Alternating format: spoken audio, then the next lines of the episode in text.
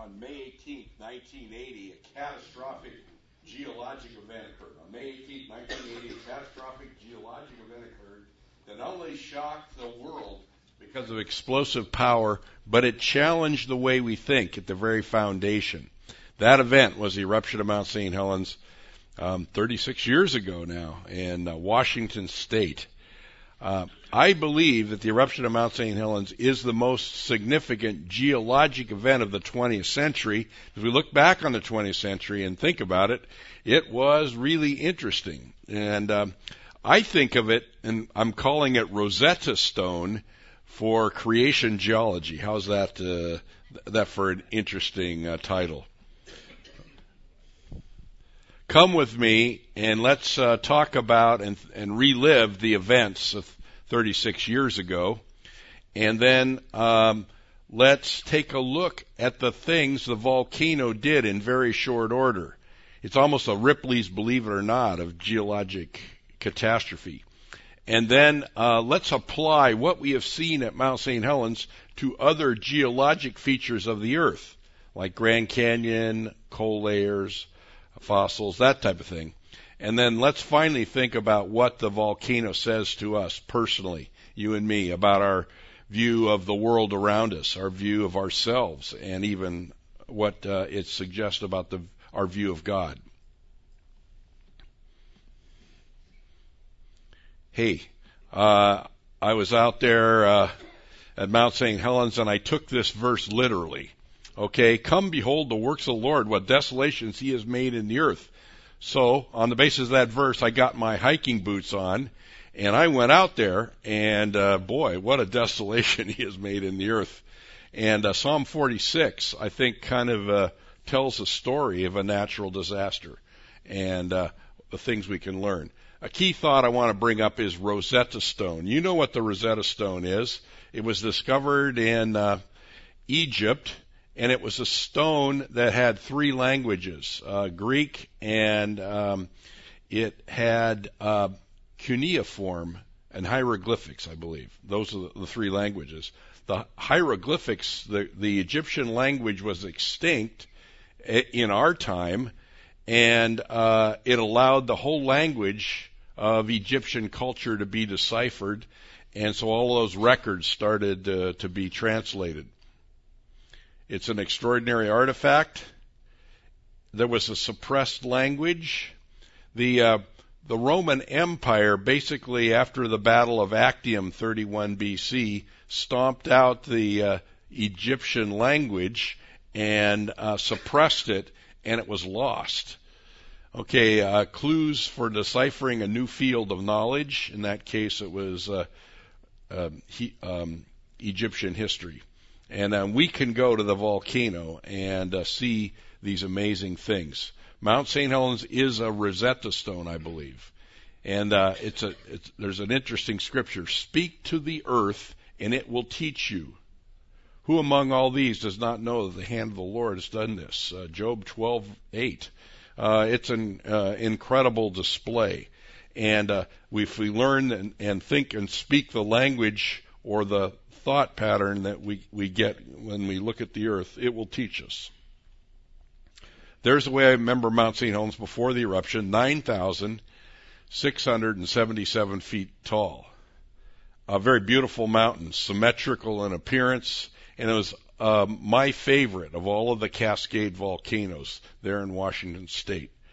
All that changed, and look at the forest around it, okay, and look at the beautiful lake. All that changed on the morning of May 18, 1980, as one half cubic mile of summit slid away, the largest landslide in recorded history.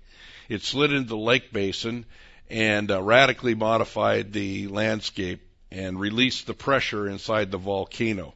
And the volcano exploded and uh, delivered this uh, steam ex- uh, explosion equivalent of 20 million tons of TNT explosion energy and uh, it was significant. And uh, there's the landscape. It leveled 150 square miles of landscape in about 10 minutes, and then uh, it caused this uh, wonderland for study of catastrophic process. Here's the volcano just minutes before it erupted, And here is a, a sequence of pictures that have been sequenced together to show you the collapse of the north face of the volcano. See what happens here. Okay, here we go. Okay, we morph the, the pictures. There it is five minutes before the eruption, and then the landslide begins. The whole north slope gives way. Over steepened and cracked north slope starts collapsing, and in a matter of 50 seconds, this interval uh, is shot. There you see the steam jetting out from the center of the volcano as super hot liquid magma flashed to steam. We had this gigantic steam explosion. The uh, landslide began probably with an earthquake. The earthquake launched the landslide. The landslide uncorked the and relieved the pressure inside, and then it allowed the steam explosion to occur. There it is before the eruption from the northwest. Okay, take a look at that uh, that view. Exactly the same place after the eruption. Exactly the same place. Put the camera exactly where it was before the eruption. There's the there's the the change. Uh, unbelievable if you think about it. Look at the foreground here, how uh, that has uh, changed right here, and look at the profile of the volcano. Look at this right here, and that over there, and this over here, those two shoulders. Here it is before. There it is before. And um, notice the lowland uh, up front here, and of course, notice the summit. And then there it is after. Unbelievable change. One half cubic mile of summit and north slope is gone. It's deposited out in the foreground. Uh, the forest was blasted off the ridge. That's before and after. Well, what we've seen at Mount St. Helens happened in broad daylight, and it allows uh, us to understand it a little bit. And so uh, it's been simulated, and this is a simulation of the first 50 seconds and it's got sound. Don't let that alarm you, but it's going to be uh, an explosion. Rocks are going to be falling. But the first thing that happens is earthquake. It's a magnitude 5.1 earthquake. The earthquake dislodges the summit and north slope in three rotational slides. The half cubic mile of, of uh, rock begins to slide, and then you can see the explosion and then the supersonic blast. Let's go through it here. Here it is, simulation of the first 50 seconds.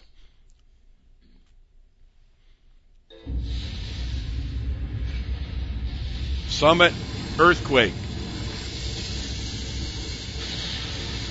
Okay, rock avalanche. Rock avalanche. The avalanche fluidizes and becomes some kind of liquid.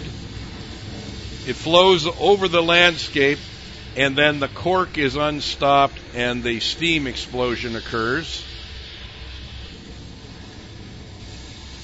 the rain of rocks, and then the supersonic blast that overtops the landslide material, knocks down and toasts the forest, and a lot of other things are going on. How did you like that simulation? Was that kind of good? Okay, I'll show it to you one more time. this is great. We can replay it. okay, Earth no, earthquake, magnitude 5.1. The whole north slope is oversteepened and cracked. It begins to slide. And then there is the uh, the slumping, and then once the rocks are dispersed, it forms a liquefied kind of slurry, and then the pressure inside explodes. Super hot liquid water venting to the surface and then the supersonic blast. And that knocked down the forest uh, farther away from the volcano.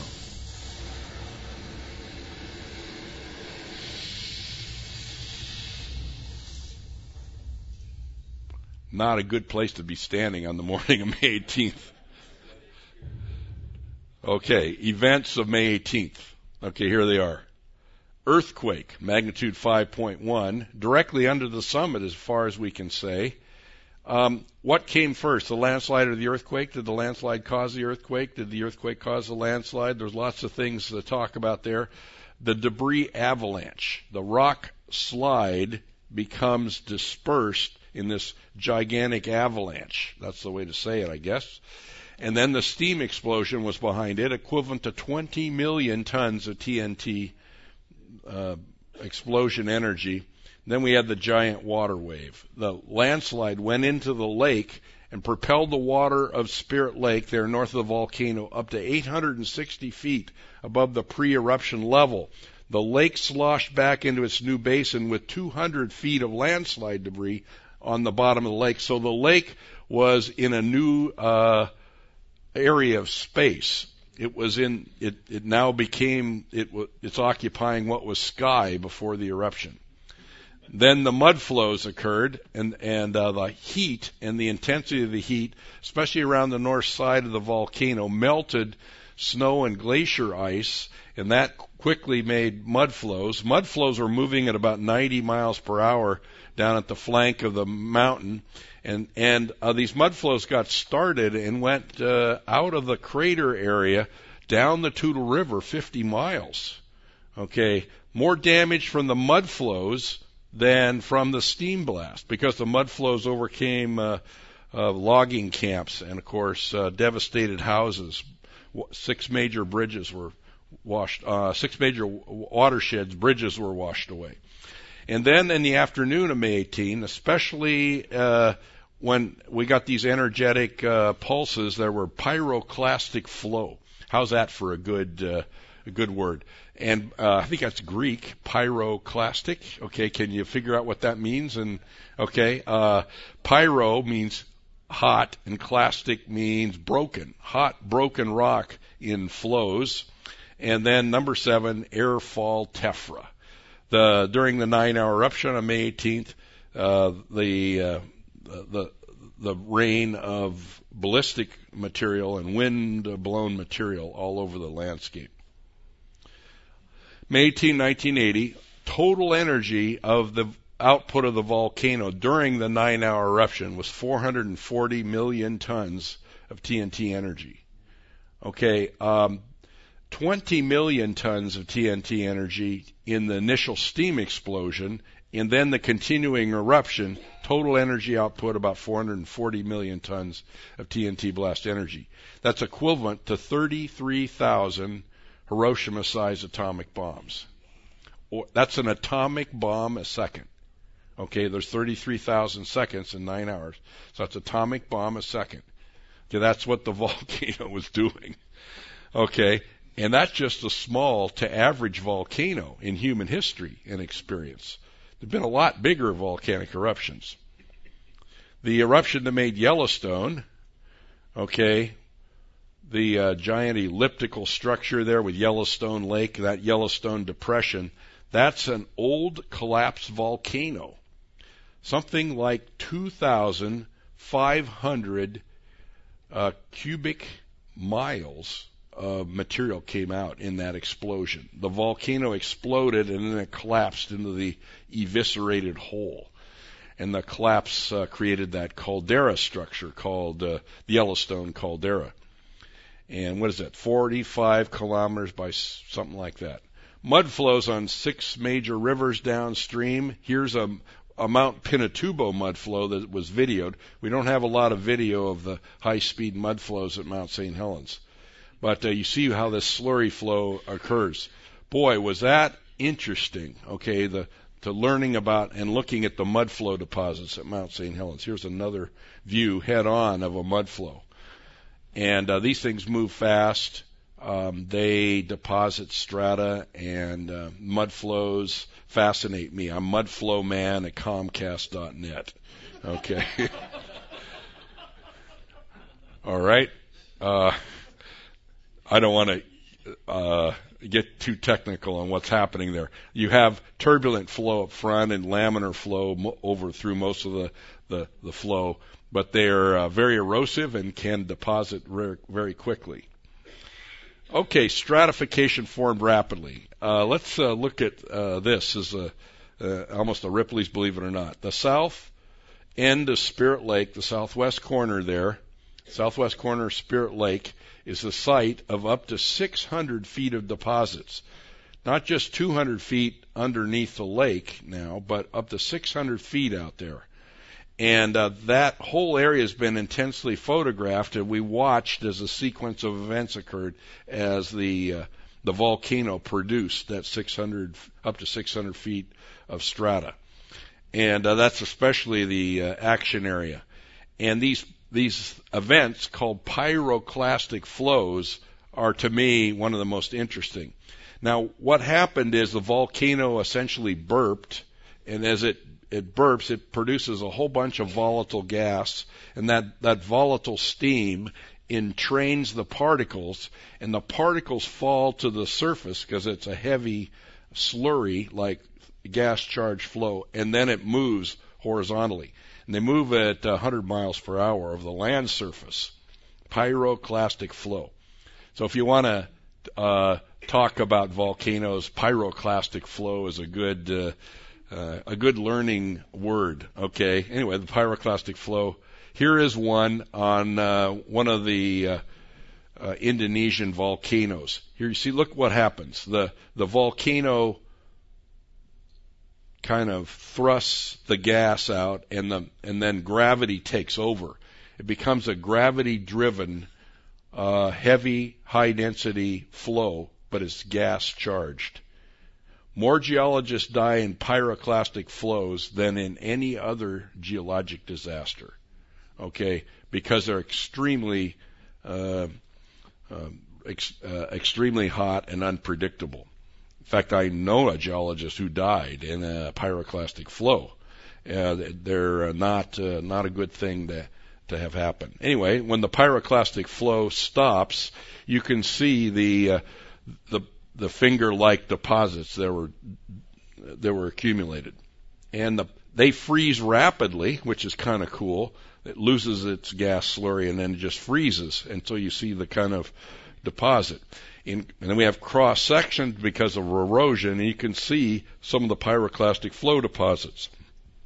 Here is over a hundred foot cliff through the uh, uh, deposits in the bottom of a big steam explosion pit. Here's the deposit from May 18, 1980. There's the airfall tephra debris from the afternoon of May 18, 1980. It's blocky, there's large particles in it, and fine ash. Then above that May 18, 1980, the end of the nine hour eruption deposit is this. Okay, uh, right here. See that right there? To right there. That's about 25 feet in thickness. That's the pyroclastic flow deposit of June 12th, 1980. The pyroclastic flow deposit of June 12, 1980, and then above it is the mud flow deposit of March 19, 1982. So every layer at Mount St. Helens has a date. Now take a look at that uh, June 12th deposit. The June 12th deposit formed in uh, about three hours between a 9 p.m. and midnight. According to the radar imagery of the summit, there was these pyroclastic flows over the top of the uh, the landscape, and the pyroclastic flows made 25 feet thickness of strata in nine, in three hours. There you see the layered appearance. There you see whoop, there you see the upper part of it. There's the upper part of it. Notice the the layering or lamination. I had thought that a volcanic explosion and this kind of flow would deposit a mixed deposit, you know, coarse and fine all mixed together. Is it moving at 100 miles per hour over the land surface? What does it do? It separates coarse and fine into thin strata. And the closer you get to the June 12, 1980 pyroclastic flow deposit, the more layered it becomes. Okay, and you just see the, the all this layering there. Even lamination of all things, formed in a hurricane. Can you can you believe that? Uh, and a gas charged, fast moving hurricane is able to separate the the uh, grains, coarse and fine. Here you see even this detailed lamination. So the, that that fascinated me. And uh, seeing rapidly formed strata at Mount St. Helens challenged my way of thinking of strata elsewhere. You know what I used to think? I used to think strata form slowly, like between summer and winter, between wet years and dry years, on the bank of a river, say, something like that. That's the way you might think about layering. But layering can form really fast, as as this uh, illustrates. And so Mount St. Helens helps us understand the sedimentary process that makes layering. And it could help us explain what is going on in Grand Canyon strata. Look at the layering there. There's a sandstone, the Tapeats sandstone in the Grand Canyon. It's about 350 feet thick. It looks like it deposit, is deposited by some type of fast uh, flowing liquid uh, medium. Okay, well, let's talk now about erosion features formed rapidly at Mount St. Helens. Uh, at Mount St. Helens, we had mud flows and other energetic events that caused uh, strata to be gouged out on the north slope of the volcano. Here you see a canyon that was gouged out by mud after the summer of 1980. The mud flows came down in in the late uh, summer eruption, and they gouged out this canyon over 100 feet deep through solid rock. There's an ancient lava flow. About the time of Christopher Columbus, um, there was a lava flow on the north side of the volcano. Okay, that was gouged out, and there's an ancient volcanic ash layer. And there's a small stream running through that valley. Do you think this small stream cut that canyon uh, one sand grain at a time over immense periods of time? Uh, well, that might be the appearance, but we have the eyewitness reports of photographic documentation that uh, it, this is this is formed by uh, mud and and lots of water. There's a deep canyon, uh, one place over 600 feet deep, and uh, th- this canyon is eroded through ancient lava flow ancient volcanic uh, landslide deposit, ancient volcanic ash layer. All that was gouged out after summer of 1980. Then we had the mud flow of March 19, 1982. There was a small little lava dome in the in the crater of Mount St. Helens. Behind that dome was a lake, and that lake was displaced when uh, that eruption occurred on March 19, 1982. It melted the snow in the crater, and here you see the day after the mud has come down over the landscape. It split. Most of the mud came down to the west, down the uh, north fork of the Toutle River right here, and that went through that big steam explosion pit and breached that uh, terrain and made that cliff so we could see some of the internal structure of the pyroclastic flow deposits below. And uh, this event, March 19, 1982, reorganized the whole drainage system, especially of the North Fork of the Toutle River. The mud flow came out of the crater, which is up there in the upper right, and it came down, the mud flow came right through here, and then breached through this canyon right here, broke a barrier or dam and then cut back a series, you know, series of waterfalls and made a whole new canyon system. Later, that canyon was plugged by sediment, and the the drainage rerouted itself over about 2,000 meters south through a different terrain. And so this whole landscape has been radically altered since 1980. Remember the 600 feet of deposits? then the canyons, and then the canyon plugging and the readjustment. Here's where the breach occurred on March 19th, 1982. The mud came through and it overtopped the debris dam and then spilled out of the the little basin that's formed and then it cut back in a waterfall kind of thing through this area. And then right in here we have a miniature Grand Canyon sitting there plateau land north and south, uh, snaky appearance. And so we called this Little Grand Canyon of the North Fork of the Toutle River. And you can see the gully headed side canyon, gully headed canyon right here. There's the gully headed side canyon. And then here's the cup shaped side canyon right there and right here and you have the gully terrain uh, topography, like rill and gully topography. Looks some, some very similar to uh, Badlands of South Dakota, deserts of the southwestern United States, and of course you can see those rapidly formed strata in that little Grand Canyon. right through here. So I lead hikes out there even now. Here's a little closer view of the flat plateau that was created by the mud flow. There's the mud flow of March 19, 1982. There's the pyroclastic flow underneath it. And then down at the bottom is May 18, 1980 airfall tephra. And so that really is interesting. Every part of the landscape has a date, and that uh, that that's fascinating. And uh, just walking around out there, it's kind of like Disneyland for a catastrophist geologist like me. Okay, so that's cool. And there's a stream running through the the canyon. Okay, there's a small stream. Do you think that small stream eroded this 140 foot deep canyon? one sand grain at a time. It may appear that way, but we, we, we know the, the history of this. Rapid erosion occurred at Mount St. Helens, and uh, the, the primary excavation of these canyons occurred rapidly. There's a man for scale at the top of that cliff right there. See that? You can kind of see what that's like. And uh, it's not uh, powdered sugar anymore. That's standing up kind of in a cliff. You know, it's pretty well consolidated. And so there's some really good cliffs there. And there's a small stream, of course. Reminds me of Grand Canyon. Grand Canyon is what? One of the world's most impressive canyons. It's uh, 4 to 18 miles wide. It's uh, a mile deep, and it's uh, about 260 miles in length. So the Grand Canyon is uh, 40 times bigger than the uh, Little Grand Canyon at Mount St. Helens.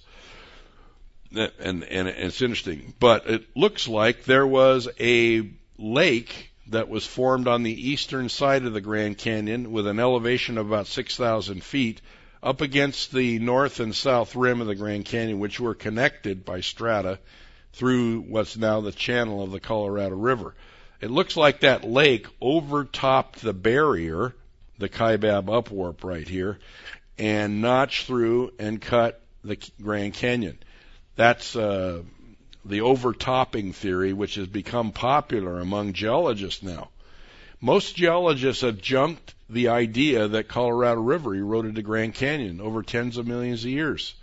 Isn't that incredible? What I learned in grammar school that Colorado River cut Grand Canyon is uh, generally dismissed by geologists, and they're going to weird, kind of catastrophic ways to form Grand Canyon. And um, uh, here we have a lake, 500 cubic miles of water in an ancient lake here. The lake evidence is sitting there next to the gash that formed the Grand Canyon. It almost seems like a smoking gun at the scene of a crime. An eight uh, uh, 500 cubic miles of water at 6,000 feet elevation has a huge amount of power, and that could notch and and spill the, the canyon. There's other evidences of a lake up in northern uh, uh, um, northern Arizona, nor- extreme northeastern Arizona, in the Canyonlands area in uh, southern Utah and over into Colorado. There's probably a thousand cubic miles of water in that lake. If there was a lake here in uh, eastern, northeastern Arizona. I call it Hopi Lake. Uh, the other lakes uh, would be there, and so uh, we could have a thousand, five hundred, two thousand cubic miles of water in lakes at six thousand feet elevation on the terrain, and uh, Grand Canyon could be the result of catastrophic drainage of lakes. There's uh, evidence in in um, Washington State of a great scablands flood from Lake Missoula in Montana Lake Missoula in Montana was 500 cubic miles of water. It drained over the scablands in eastern Washington and produced Grand Coulee. Grand Coulee is a trench 50 miles long, um, hundreds of feet uh, deep, and uh, uh, it, it's uh, it's a uh, 50 cubic miles of erosion there. So uh, Grand Canyon, 900 cubic miles of erosion to produce just the canyon profile. Could that have formed catastrophically by drainage of lakes? It looks that way. Okay, let's talk about logs and log deposits at Mount St. Helens, especially at Spirit Lake. I was sitting down uh, next to the lake eating my lunch one day when uh, the wind kind of blew in some sticks. And you see those four sticks? the four sticks here. There's one right there. There's one right here, one right there, and one right there, and there's another fifth one right here. Anyway, um, they floated in, and it was kind of interesting. They're not prone floating; they are upright floating sticks. And then they got grounded in the in the shallow water area and just stood there. And as I was thinking about the sticks floating like that, I thought, how about the logs in Spirit Lake? You know, there's a gigantic log mat in the lake that was formed by that colossal water wave, 860 foot high wave of water that that uh, dev- devastated the north slope of the uh, uh, nor- north area of the volcano. Could that could those logs also float in the lake, prone, and then go into upright floating position? You see this idea of upright floating log? that was the hypothesis I was thinking about as, as I was eating my lunch, thinking about those sticks. Well, prone floating logs on the lake, there's a million, there was a million logs the day after the eruption floating on the lake.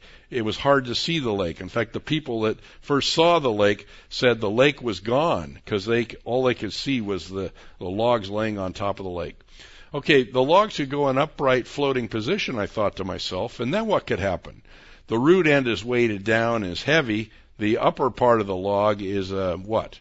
Uh, floatable. There could be roots and even root ball on the logs, and so they would tend to float upright. Then I thought, whoop, then it would float back to, uh, it could float down to the bottom of the lake and become an upright deposited log. Did you see that, uh, that idea? And then what could happen? Well, sedimentation is occurring rapidly because erosion is going on all around the lake. So the logs could land in vertical position on the bottom of the lake at different times and have their root ends buried at different levels in the bottom of the lake. Do you see, do you see what I was thinking about there? There you see the lake, okay, covered with logs. Uh, amazing thing. And there's the, the logs over at one end of the lake. Slight lowering of the lake level has inclined the logs, but there was a whole, whole forest that was kind of replanted over there in the shallow water area. How would we verify that logs are floating upright, getting buried on the bottom of the lake? The way we would do that was with sonar. And so we got a sonar recorder in the boat. There's the sonar recorder. Here are the automobile batteries that power the sonar. And here's the sonar towfish. You lower that over the side of the boat and it sends out the sonar ping that reads the profile of the lake. Here's the record coming back from the uh, the sonar. There you see the sound source position. Okay, the, uh, and then you can see open water below the towfish down. Oh, that must be 50 to 100 feet of water there. And there's the first reflection from the bottom of the lake. And then the bottom of the lake shows you this. Look at this. There's something upright standing there, sonar reflector. There's a sonar reflector, slightly inclined. And then look behind it, it seems to have a sonar shadow. Here's this one, look at it. It has a sonar shadow behind it. That's about 50 yards long, cast over the bottom of the lake, so uh, that that's a pretty good size uh, reflector standing up. Look at this. It almost looks looks like the stump of a giant log sitting there, even without flaring root mass. And here's the sonar reflection or sonar reflection from it sanding off the bottom. We had contacts with uh, hundreds of upright objects when we did the sonar survey, survey and, and ex- extrapolating to the whole bottom of the lake, we estimate something like 10,000 upright logs were on the bottom of Spirit Lake when we did the sonar survey. What would the bottom of Spirit Lake look like if you drained it? it would look like a forest. But the forest didn't grow there. What? It was replanted there. And the replanted forest idea is really kind of a radical uh, thought, isn't it? How would we verify that logs are really floating like that and uh, landing upright? So we needed to go scuba diving. There I am on the right, and there my diving buddy on the left, and we're getting ready to uh, to do scientific diving. Uh, it's kind of cool uh, being uh, in a dive shot next to an active volcano back there. Uh, yeah, that that's uh, yeah, that's cool. Okay, just long as it doesn't erupt. Okay, and we're thinking, oh, if it does erupt, we're in good shape. We can, we're, we're in this giant mass of water, and we're breathing compressed air, and uh, so yeah, uh, so here we are with an upright object, uh, uh, upright log standing there. There's a steaming lava dome in the background. Okay, we did have an eruption one time, but uh, there I am. There's my diving buddy, and here, we're here we are, and uh, underneath the log mat we dove under that, and that's a and that's an interesting uh, kind of dive situation. But you're looking up at the logs above you. And did you notice something about the logs? No bark. Okay, and those are those. Some of those are six foot diameter uh, Douglas fir trees. Underneath the log mat, looking out horizontally, you can see the upright floaters hanging down from the log mat. There's uh, three of them or so in there, this big one in the foreground. And uh, that is uh, that that shows you that this hypothesis is right. And of course, on the bottom of the lake where the sonar said they would be, we found the upright deposited logs sitting there. There's a base of a trunk of a tree that's landed right in here. Here's an upright floater, and there's an up uh, landed on the bottom. And there's another upright one standing on the bottom.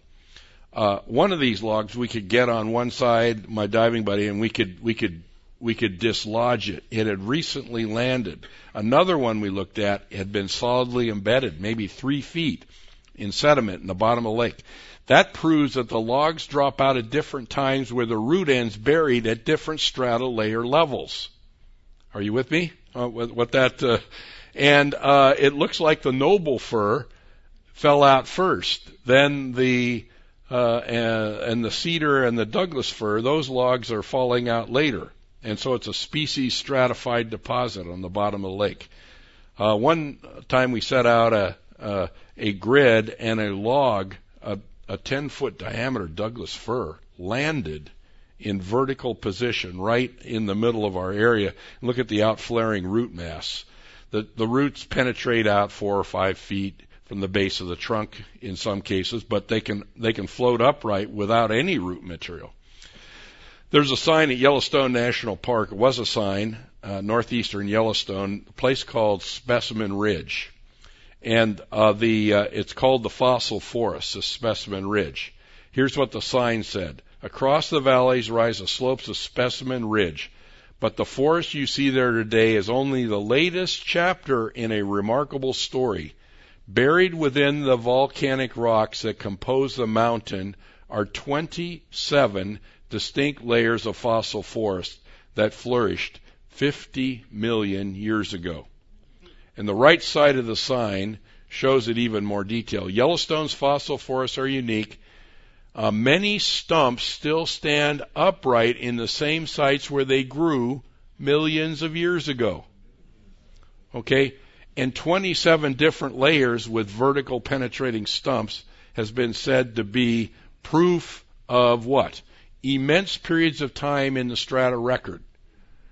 and uh, and uh, and there was a sign. Well, the, uh, one day I called up um, Yellowstone and I, ta- I was talking to the rangers and the, I talked to the chief interpretive ranger, which is the gatekeeper. Okay, somebody who who who manages uh, the you know the educational experience at Yellowstone, and I said, "What about that sign there at Specimen Ridge?"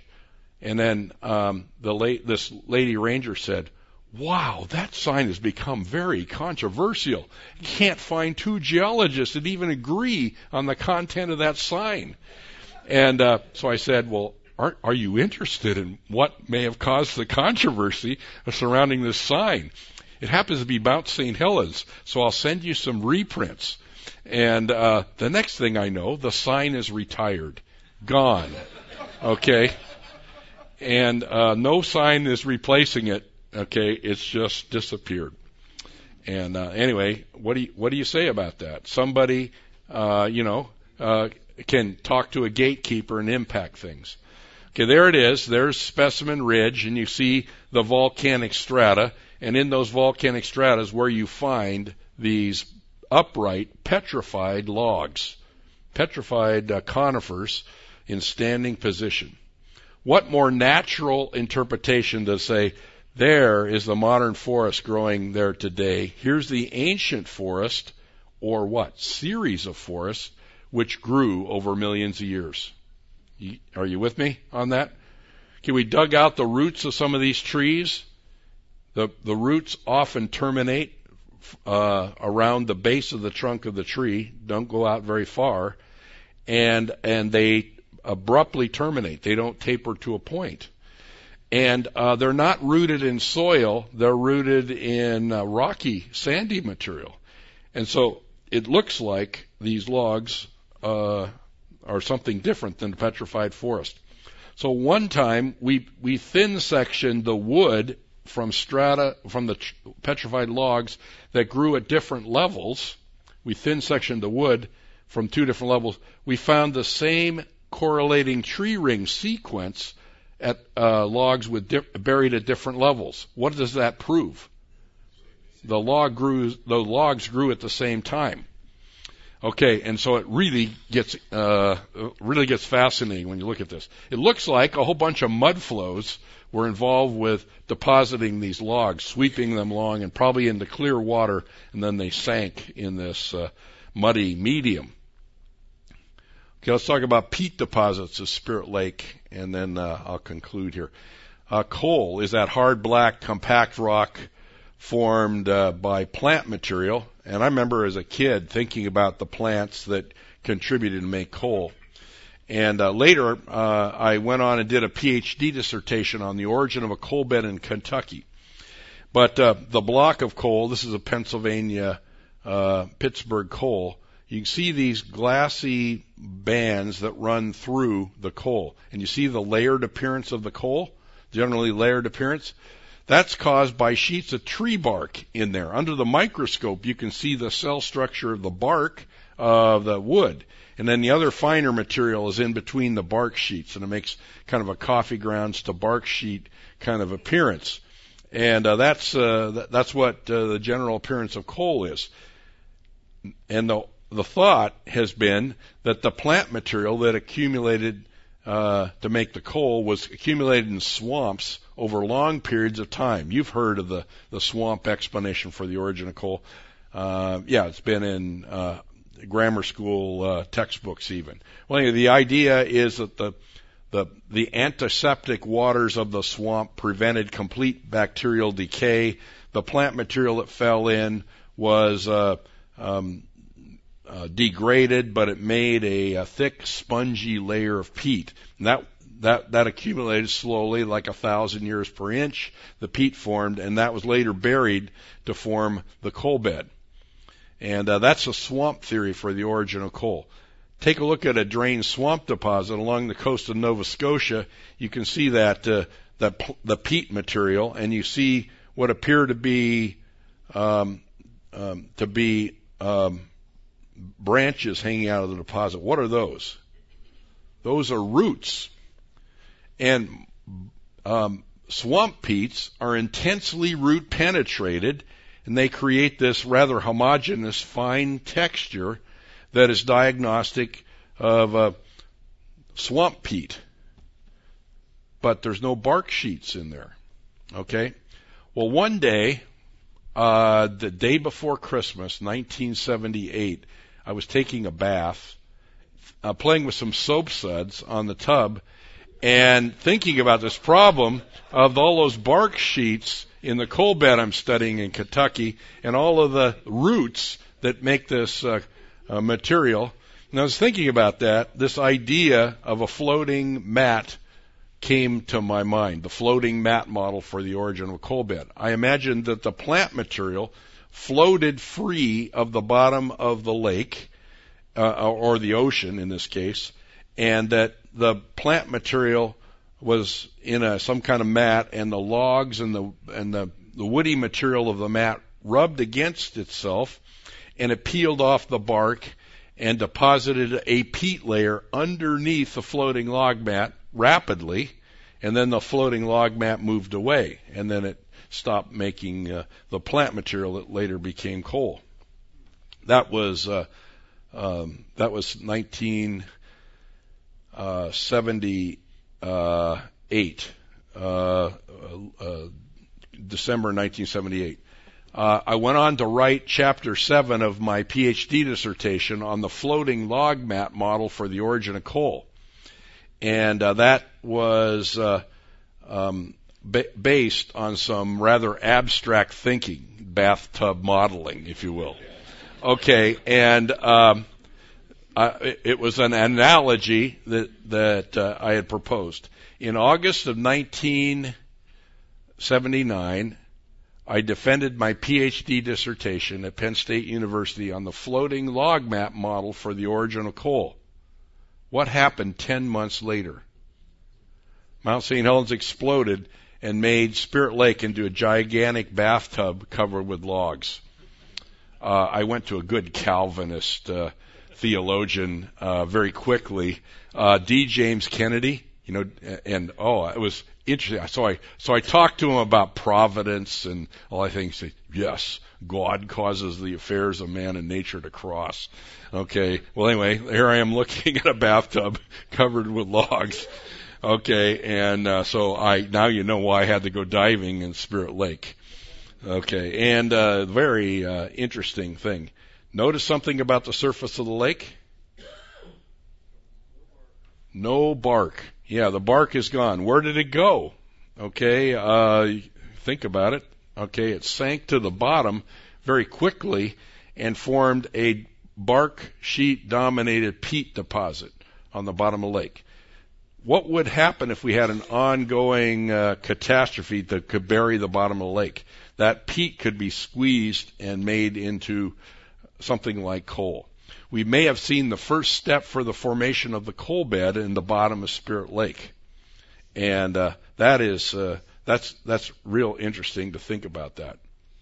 Okay, well, I've talked a little bit about coal formation. How about life flourishing in the blast zone after Mount St. Helens?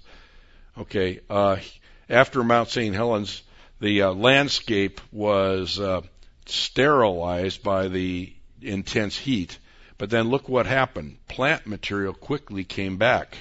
In fact, when I was out there looking at the new canyons and the pyroclastic flows, there were biology professors walking around, and what were they doing?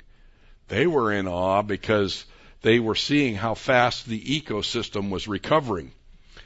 And uh, here's a, a lake, and around this small little lake that survived the eruption, look at all the seedling conifers that are growing back. Uh, that was just uh, two years after the eruption, and then, uh, but now there's a full forest with 20 foot, 25 foot tall conifers growing there, still growing. And um, this amazing thing, sterile volcanic ash, could allow the, the growth of all these plants. And then not only the plants, but the animals and the elk. They uh, come into the blast zone because of what? Why do the elk come into the blast zone? Uh, are, are they uh, trying to experience the uh, volcano? Uh, well, I don't know. They they see a lot of grass. Look at the look at all the grass around. It's a, a an ideal pasture land for the elk. In fact, there are more elk per square mile in the blast zone than there are in the forest around the blast zone. What is that telling you? These animals have an, a tremendous adaptation for uh, going into a new landscape and, and, and living on it. Now, we, uh, we had all of the biologists were telling us that, that these elk are going to overheat because they can't find shade in the blast zone. Okay, and we discovered something. They have a cooling behavior. They, when they get hot, they just lay down in wet soil and they cool themselves. They're doing fine in the blast zone. Okay, and uh, so isn't that interesting? Okay, what what what do you think is could be the application for something like this? How about rapid ecosystem recovery after the flood and the dispersal of animals out of the ark? Uh, so these animals have mysterious uh, behaviors that allow them to do whatever they do really well, and elk seem to understand uh, the habitat. Now, what they discovered something else interesting is that the elk in the blast zone are having more triplets and twins than the elk outside of the blast zone. and the elk are and and some of the other animals sense that there's space and resources there, and so that somehow, however that happens, um, they're taking advantage of it. Okay, conclusion. You know the the humanist, the person who believes that he's the master of his own destiny, in control of everything around him. There's the humanist uh, uh, sitting there thinking about and watching the volcanic eruption. The humanist is humbled because there is power none under man's control. Who is in control? God is in control. Psalm 104 verse 32, He touches the mountains and they smoke. He just looks at the earth and it trembles. He touches the mountain with a little finger, 400 million tons of TNT blast energy a little finger. So Mount St. Helens is a, and, and Mount St. Helens just a small to average volcano from the standpoint of human history and experience. Been a lot bigger volcanoes. So, uh, uh, in size and scale, we, we see this event occurring and we were powerless to do or change anything. As I think about my, the volcano, I think about my ordinary experience. You know, if you would have come to me before the volcano exploded in 1980 and said, "Oh, we're going to make uh, thin strata layers by a high velocity 100 mile per hour current sweeping over the landscape," I would have thought, mm, probably not. Uh, you know, we have other ways to think about strata. Or if you would have come to me before the eruption and said the volcano is going to explode and cause mud flows and other energetic process to cut canyons up to 100 feet deep through solid rock, uh, I would have uh, uh, said, well, probably not. And then if you would have come to me and said that logs are going to fall out in standing position, having the uh, the appearance of being multiple forests buried in uh, different strata layers, I would have thought you were visionary because those things can't be th- thought of in in our, our our conventional way of thinking. Before the eruption, there was one thing I might have agreed with you about. What? That plant material could be deposited underneath floating log mass because on the basis of of looking at a coal bed in Kentucky, I was thinking that way. What did I learn at the volcano? get a PhD in sedimentary geology. Okay. I'm walking around out there. God specializes in what? Doing things that I think are impossible. Okay. Do you have something in your life you think's impossible? Okay. Uh, God, God has amazing ways of doing things. That's, uh, that's what, it's Disneyland out there as you, as you look at the landscape. Remember Harry Truman? Uh, those of you who go back that uh, to that era. He he was on his lodge was on the south shore Spirit Lake, and he and his lodge were buried under 200 feet of of uh, landslide material, and then some volcanic ash came on the top, and then the lake was up over his lodge. He died on the morning of May 18th. He didn't think that the volcano was going to explode like that, and he died. Okay. Um, Harry Truman is kind of stands for Western civilization man, doesn't he? You know, we we uh, uh, we, we ignore the warning. We think we're secure, but uh, he died. He failed to heed the warning. The government came to him and said, "Please leave," and uh, he failed to heed the warning, and he and he died in in the volcanic eruption. So Mount St. Helens exploded on May 18, 1980, produced a uh, colossal uh, laboratory for the study of catastrophe theory.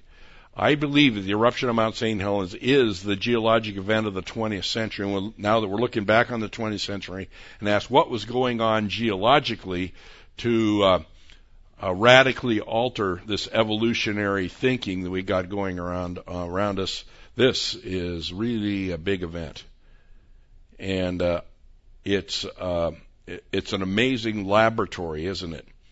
Or uh, there, there's there it is from space. You're looking out at the the landscape. There's the crater over there, and there's the new uh, formed uh, drainage. There's a lake with there's a lake with uh, a, a little bit of log material on it now. Half the logs have been deposited, and then here is the North Fork of the Toutle, New Toutle River. It's uh, it's an amazing place. It's a Rosetta Stone, isn't it? The key thought is Rosetta Stone there was an extraordinary artifact that's been found. It, there was a suppressed language. The suppressed language is called what? catastrophism. Okay, it was suppressed by what? The uniformitarian orthodoxy that was all around us, and uh, the clues deciphered a new field of knowledge.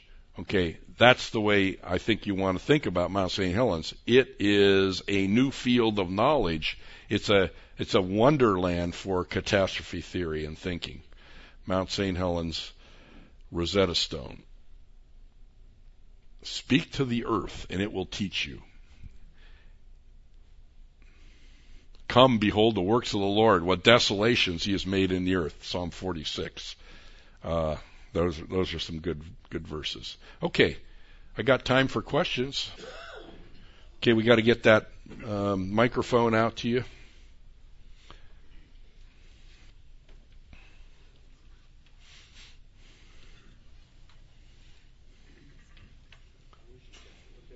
Herman.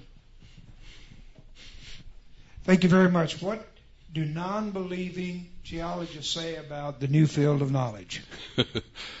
yeah, since 1980, Mount St. Helens uh, and catastrophic geology have flourished. Okay, geologists saw this happen. Okay, and uh, on the fifth anniversary of the eruption of Mount St. Helens, I was asked to speak at the Canadian Society of Petroleum Geology in uh, Calgary, Alberta.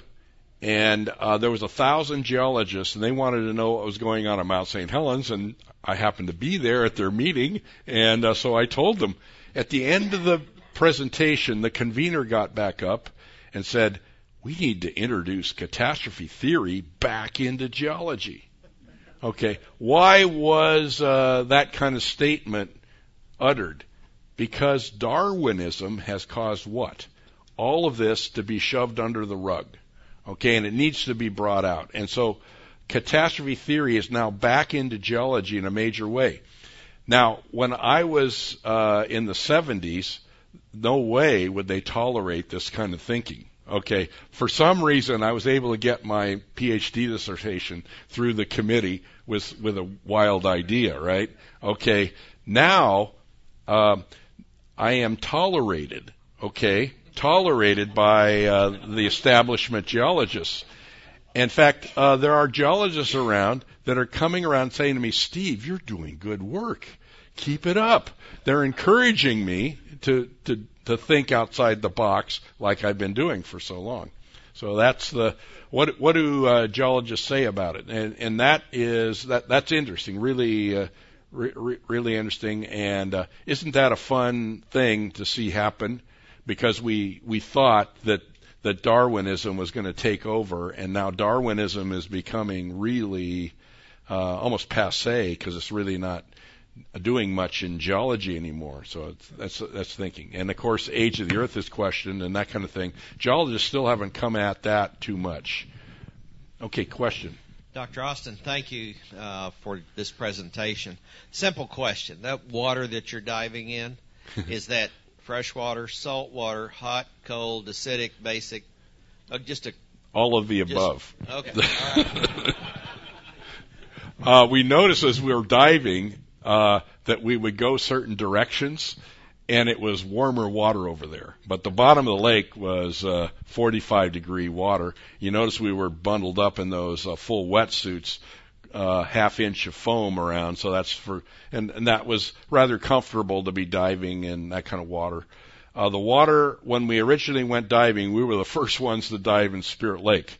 Okay, and they t- they told they they have all of the uh, the all this paperwork you fill out. Uh, it, you're going into a volcanic zone. The United States government has no uh, obligation at all to even rescue you. You are signing your life away. And then it says Spirit Lake has been uh, documented to contain Legionella bacteria and uh, all that kind of stuff. We were we were ta- we were thinking about we're aspirating water with Legionella bacteria in it. Are we going to get sick? Uh, you know, that kind of thing. We didn't get sick. Uh, the bottom of the lake is like iced tea, and it's uh, um, if you're interested in, in diving conditions, it's kind of cool. The upper 15 feet of the lake is very clear water. It has oxygen in it. Down below about 15 feet, you go through a thermocline and you can feel the the temperature drop from over uh, 60 at the surface down to 50 or 40 down at depth. And uh, but then what happens is you fall into that oxygenated water, and it's, it's kind of like you're in a funnel. So you're looking up above you, all around you can see light. And then you fall into this funnel. All of a sudden, the funnel, the light closes up like this, and bam, you're in total darkness. And then down at the bottom of the lake, we, brought down lights to see, you know we're bumping into trees and things like that on the bottom. It was it was difficult dive dive conditions. So that's uh, that's what the, the lake is like. And uh, yes, there were hot springs, quicksand pits, all kinds of things. Yes. Is that Charlie back there? Okay.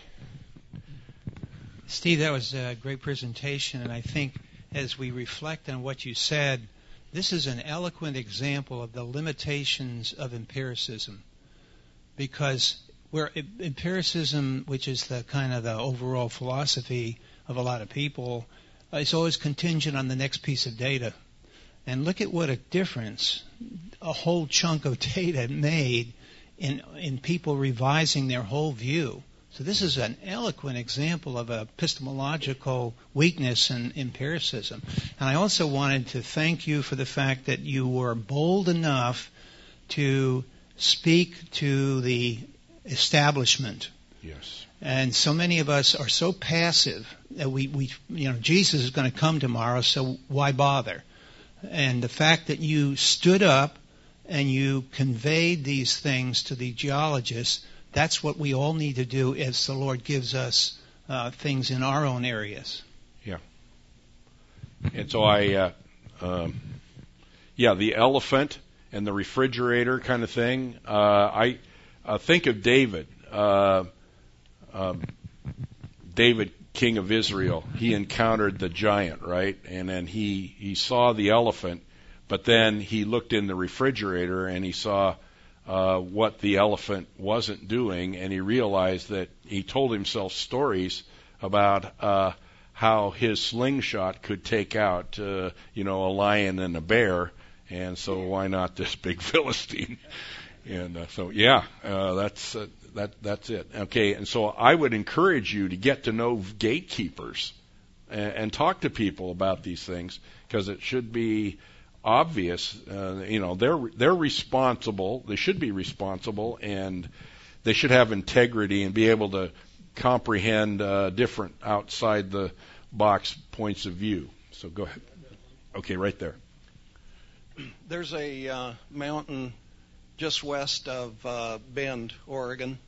Uh, I think it's South Sisters that they keep saying is growing. It's uh, bulging in one section. I wondered if you knew about that and if you're kind of got your thumb on or the finger on it, you know.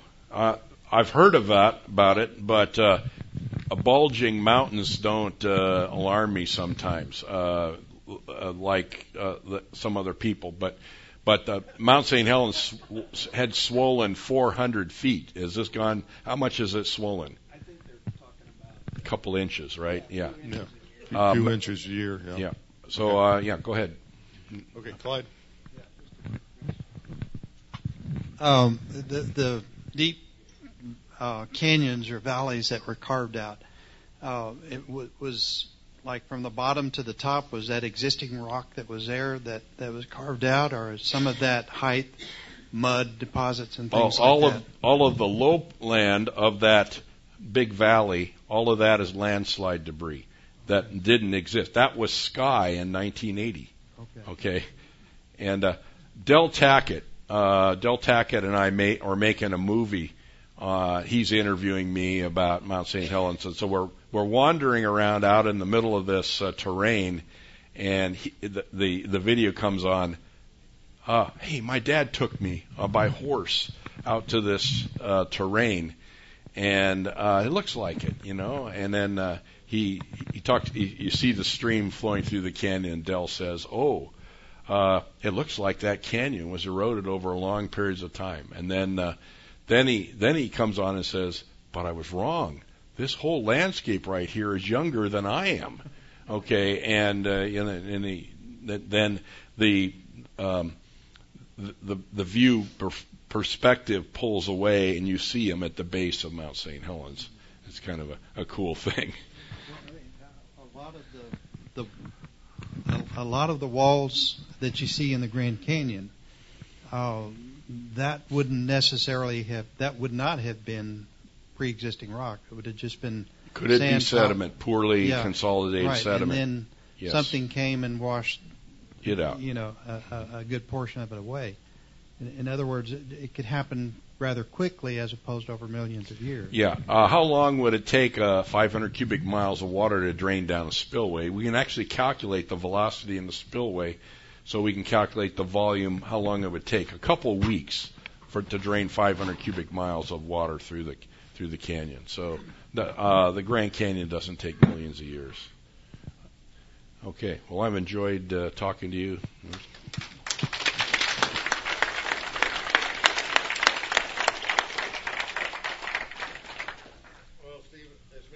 Many times as I hear you go over that, it just, it's always something new and you always pick up something new. There's so much data there, especially for those of us with no science background.